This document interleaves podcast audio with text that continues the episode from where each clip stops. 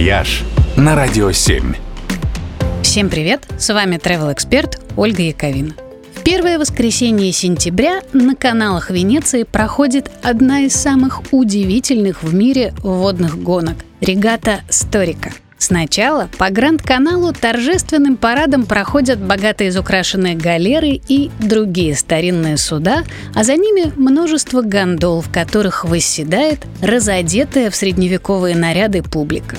Кажется даже, будто ты случайно попал в какой-то временной портал и очутился в далеком прошлом. Но потом историческая часть заканчивается и начинается азартная – гонки на гондолах. Зрители в них принимают самое живое участие, вопят и жестикулируют, как это умеют только итальянцы.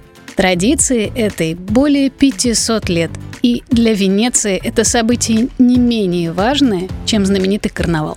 Регата Сторика, впрочем, не единственная возможность увидеть исторические суда в деле. Самый большой в мире парад таких судов раз в пять лет проходит в Амстердаме – на Sail Amsterdam собирается несколько тысяч участников, и они полностью заполняют огромную бухту Эй. Кого там только нет, от скромных яликов и экзотических лодок из тростника и долбленного дерева до огромных каравел и галеонов – а на Ганзейской регате в немецком Ростоке все эти барки, бригантины и шхуны не просто проходят под парусами красивым строем, а устраивают настоящие гонки.